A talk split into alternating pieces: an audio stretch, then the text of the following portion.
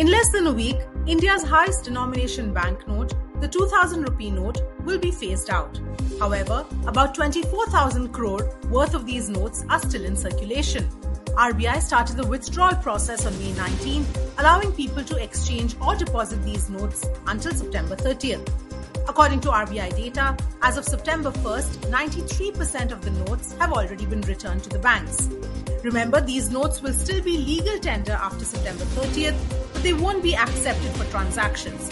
You can only exchange them with the RBI after explaining why you couldn't exchange the notes before the deadline.